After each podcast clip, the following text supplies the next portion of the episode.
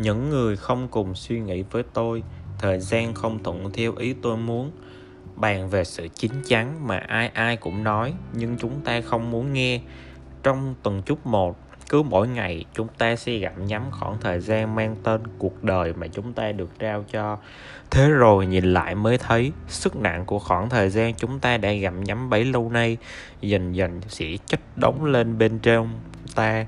Chúng ta gọi sức nặng này là sự chín chắn tuy nhiên, thế gian này sẽ đốc thúc chúng ta phải trưởng thành. Như thể hối thúc chúng ta phải tự kiếm cơm mà ăn. Thậm chí, thế gian bạch biểu này còn nâng lên hạ xuống sự chín chắn ấy, ngay khi ta chỉ mới ở mức đủ khả năng đếm được tuổi của mình.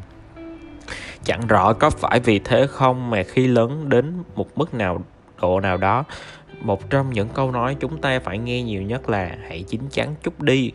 Khi xảy ra xô xát với đứa em nhỏ tuổi trong nhà chúng ta thường phải nghe người lớn mắng, đã làm anh, chị thì phải cư xử chín chắn chứ. Giống như khi còn nhỏ, chỉ cần ta đùa nghịch một chút thôi, người lớn cũng sẽ nổi trận lôi đình và bảo hãy cư xử chín chắn chút đi. Khi thành người lớn, lỡ như ta thực hiện một hành động ấu trĩ, người xung quanh sẽ nhăn trán lại và bảo, có mỗi việc cư xử cho chín chắn mà cũng không làm được khi đã già chẳng may rơi vào tình yêu chúng ta lại trở thành loại người sở hữu. Lập trường không thể chín chắn ta chưa ta à, ta chưa từng đề nghị. Nhưng năm tháng đã tự ý bước vào trong tâm hồn ta và giờ đây lại siết chặt lấy ta. Biết bắt ta phải trả cái giá đó. Cuối cùng nó tước đi sinh mạng của ta như thể thay cho hành động đòi hỏi sự chín chắn.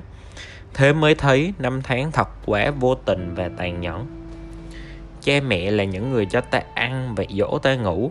Khi ta trưởng thành, họ đẩy ta về phía trước, bảo từ giờ họ sẽ thôi không bao bọc nữa và ta bắt đầu phải trở nên chín chắn hơn. Sự trưởng thành lúc này chính là mức độ kỳ vọng khi người ta cho rằng phải làm thế này thì khi tuổi tác ở mức thế kia. Tuy tùy thuộc vào việc chúng ta đi chệch khỏi mức độ kỳ vọng đó, bao nhiêu mà ta có thể trở thành người đến chín chắn cũng không làm được hoặc cũng có thể trở thành người đang trả giá cho sự chín chắn. Cũng chính vì thế, độ chín chắn tỷ lệ thuận với lượng nghĩa vụ và trách nhiệm dần chất lên vai ta. Chúng ta thường nói, trẻ con phải cho ra trẻ con, người lớn phải cho ra người lớn. Tiêu chuẩn lớn nhất để phân định hai khái niệm này nằm ở phương thức hành động theo hướng coi mình là trung tâm hay coi hiện thực là trung tâm. Điều đó có nghĩa nếu hành động theo nguyên tắc thích thì làm, thì là trẻ con. Còn nếu hành động theo nguyên tắc hiện thực thì là người lớn. Vậy nên, kiểu, trẻ con cố kìm lại những điều chúng muốn làm và suy nghĩ sâu sắc về hiện thực. Thường được gọi là ông bà cụ non. Trái lại, kiểu, người lớn gạt hiện thực sang một bên và chỉ làm những điều mình muốn sẽ bị gọi là người thiếu chính chắn. Thế mới thấy bọn trẻ con nghĩ rằng người lớn chỉ toàn một đám thực dụng, là những kẻ chán ngắt không có ước mơ cũng chẳng biết lãng mạn, chỉ quan tâm đến những thứ thuộc về thực tế. Trong khi đó, người lớn lại bị đè nén và hoảng loạn trước áp lực trưởng thành như một gánh nặng đang đè lên chính mình. Đến một độ tuổi nhất định, chúng ta sẽ nghe người ta bảo phải thuận theo pháp tắc, phép tắc của hiện thực. Bằng không sẽ bị chỉ trích là đồ thiếu chính chắn. Nhưng nếu tuân thủ theo điều đó, ta lại bị coi là thực dụng vậy mới thấy mức độ kỳ vọng đối với sự chín chắn của người lớn thật quá nặng nề. Ngay từ giây phút trở thành người lớn, những mệnh đề kiểu khi để là người lớn thì phải như thế này, như thế kia đã trở thành một gánh nặng mà mọi người lẫn chính bản thân chúng ta đều trao cho mình. Chúng ta thường kỳ vọng ở người lớn nhiều điều. Người lớn phải có một công việc ổn định, kiếm được nhiều tiền, khiến cho gia đình mình sống thật hạnh phúc. Người lớn cũng phải kết hôn nữa. Người ta bảo, có như vậy mới trở thành một người lớn chân chính được chưa kể người lớn cũng phải biết cách để thành công. Một khi thành người lớn thì phải đạt được tất cả mọi điều, cũng như phải biết cách sống sao cho tử tế. Mặt khác, người lớn cũng phải chịu trách nhiệm cho hành động và lời nói của bản thân. Đôi khi dù không phải việc do mình gây ra, nhưng thân là người lớn và có mặt ở đó thì ta cũng sẽ phải chịu trách nhiệm cho chuyện ấy. Có lần, cô con gái chạy ù về phía tôi và hỏi một điều gì đó ngay khi tôi đáp, mẹ không biết nữa, con bé liền bảo, người lớn mà cái này cũng không biết sao ạ. À? và quay lưng bỏ đi mất. Tôi thở hổn hển và hét lên trong vô vọng. Có lẽ người lớn đi nữa cũng làm sao biết tất cả mọi chuyện được. Nhưng một mặt tôi lại cảm thấy chán nản.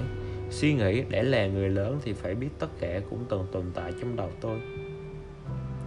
Không chỉ vậy, để là người lớn thì không được dễ dàng dao động hay quá khích lúc nào cũng phải duy trì lý tính và có thể đưa ra phán đoán hợp lý. Họ sai sót của lũ trẻ luôn được rộng lòng tha thứ, có khi người ta còn thấy chúng đáng yêu nữa kìa. Nhưng từ giây phút trở thành người lớn, sai sót là điều không thể chấp nhận được. Đôi khi vì sai sót, ta thậm chí còn phải chịu trách nhiệm trước pháp luật. Không được đưa ra những phán đoán sai lệch do cảm xúc chi phối, cũng không được quá phát cuồng hay cấu giận vì một việc vụn vặt nào đó từ xưa đến nay, người lớn là phải điềm tĩnh, phải biết cách kiềm chế cảm xúc, dù buồn đến thế nào cũng không được để người khác thấy mình rơi lệ. Những quy tắc như người lớn không được thế này, chẳng được thế nọ tồn tại trong tất cả mọi chuyện. Như vậy, ngay từ giây phút trở thành người lớn, chúng ta sẽ phải tuân thủ theo nhiều quy định. Khi còn nhỏ, tôi xem người lớn là những người vừa cao, vừa khỏe và có thể làm được bất cứ điều gì họ muốn vậy nên tôi mới mong có thể nhanh chóng trở thành người lớn. Nhưng khi trở thành người lớn rồi, tôi mới biết hóa ra không phải như vậy. Dù thế gian này có ra rẻ câu, hãy làm theo những gì bạn muốn đi nữa. Tất cả mọi thứ đều đính kèm theo điều kiện, kiểu như muốn sống thật tuyệt vời để người khác ngưỡng mộ ư. Vậy thì phải chăm chỉ kiếm tiền đi chứ.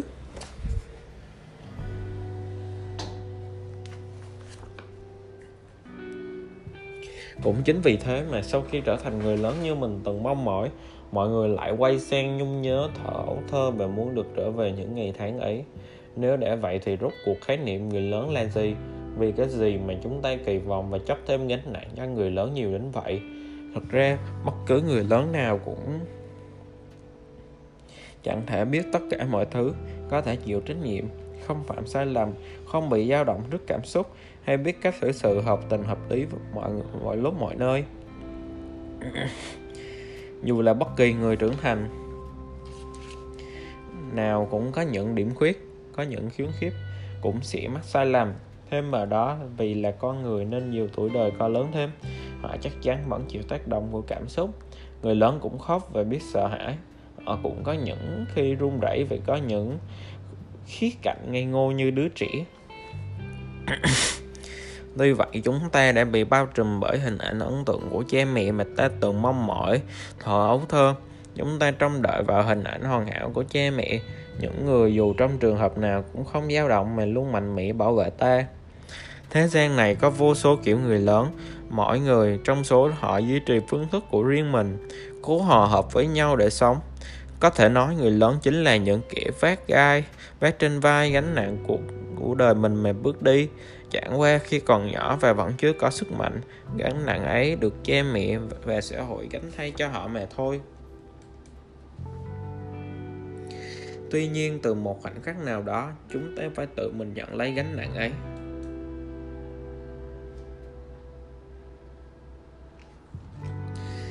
Dù muốn dù không,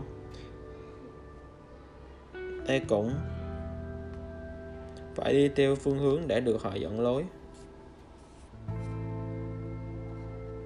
Và giây phút tự mang trên vai gánh nặng ấy, ta được tự do lựa chọn con đường mình sẽ đi. Ta có thể ngồi nghỉ một lát dưới bóng cây, sau đó hoặc đi tiếp, hoặc chuyển sang ngâm chân trong dòng nước suối. Ta có thể men theo đường mòn, cũng có thể đi bằng đường cái, đi một chốc rồi có thể đánh một giấc ngủ ngày, hoặc nhặt nhạnh những thứ mà mình thấy vừa ý đương nhiên, hành động như vậy cũng có thể khiến ta sao nhãn những nhiệm vụ mà mình đang làm nhận, đang đảm nhận. Nhưng dù sao đi nữa, khi đã lựa chọn thì ta sẵn lòng chịu trách nhiệm cho tất cả sự tự do khi ta tự mang lấy gánh nặng của mình và lựa chọn phương hướng cuộc đời. Sự tự do khi ta có thể lựa chọn mình sẽ gặp ai hay sẽ không gặp ai trong khoảng thời gian đi trên con đường đời, có lẽ sẽ là món quà lớn nhất mà ta đạt được nhờ cái giá của việc trưởng thành. Không có việc gì rất vui, cũng chẳng có điều gì quá buồn. Hôm nay khi bum lại trở về nhà trong tình trạng mệt lử, đến tắm rửa cũng thấy phiền. Anh cứ thế nằm luôn lên giường. Anh nghe thấy tiếng tivi và tiếng cười khúc khích từ phòng ngủ lớn truyền ra. Thật quá áo trĩ, ngày nào cũng như nhau. Cái chương trình ấy có gì hay ho đáng để cười cơ chứ? Lúc sáng, một cậu bạn gọi điện đến hiện gặp nhưng anh để viện cớ mình đang bận và từ chối, có gặp chắc cũng là uống rượu và lại nhảy mấy chuyện về phụ nữ. Cậu ta không biết chán nản hay sao mà lần nào hiện họp với phụ nữ cũng gây ra đủ thứ chuyện ngầm ĩ. Chẳng có gì thay đổi cả. Nếu nhìn vào cách cậu ta vẫn ca thẳng hoài ca tình yêu như trước, thì rõ ràng cậu ta vẫn còn ngây thơ và thiếu chín chắn lắm. Trong căn phòng bên cạnh cô em gái là sinh viên đại học, hình như đang nói chuyện điện thoại với bạn, nhưng chẳng hiểu nói gì mà mãi không giúp phải, bây giờ là thời điểm còn được vui mà hơn như tốt nghiệp đại học và bước vào đời sim tưởng rằng sẽ chẳng có gì to tát trên thế gian này chắc. Tất cả mọi người đều thế cả, lúc còn vui được thì hãy tận hưởng hết mình đi. Đối với kỳ Bum mỗi ngày đến chỗ làm là một ngày phải trải qua những công việc y hệt nhau. Dù cố gắng nỗ lực đến đâu, anh cũng không có nổi chút hy vọng nào và tương lai. Nhìn những tiền bối thông minh và tài giỏi bị đuổi việc chỉ trong tích tắc, anh cũng không biết mai này bản thân sẽ ra sao. Nói như vậy không có nghĩa là Kim Bum trở nên u uất một cách đáng thương. Thi thoảng cũng có những chuyện thú vị trong đời anh vấn đề nằm ở chỗ anh không hề trông đợi điều gì lớn lao vào cuộc sống. Anh cũng thử hiện hò vài lần, nhưng sau đó đều cảm thấy như bị vặt kiệt sức lực. Và anh cũng phát ngáy tính nắng mưa thất thường của cánh phụ nữ. Nhắm thời điểm và kết hôn một cách thích hợp là được chắc. Tình yêu có mang lại cơm ăn áo mặc không?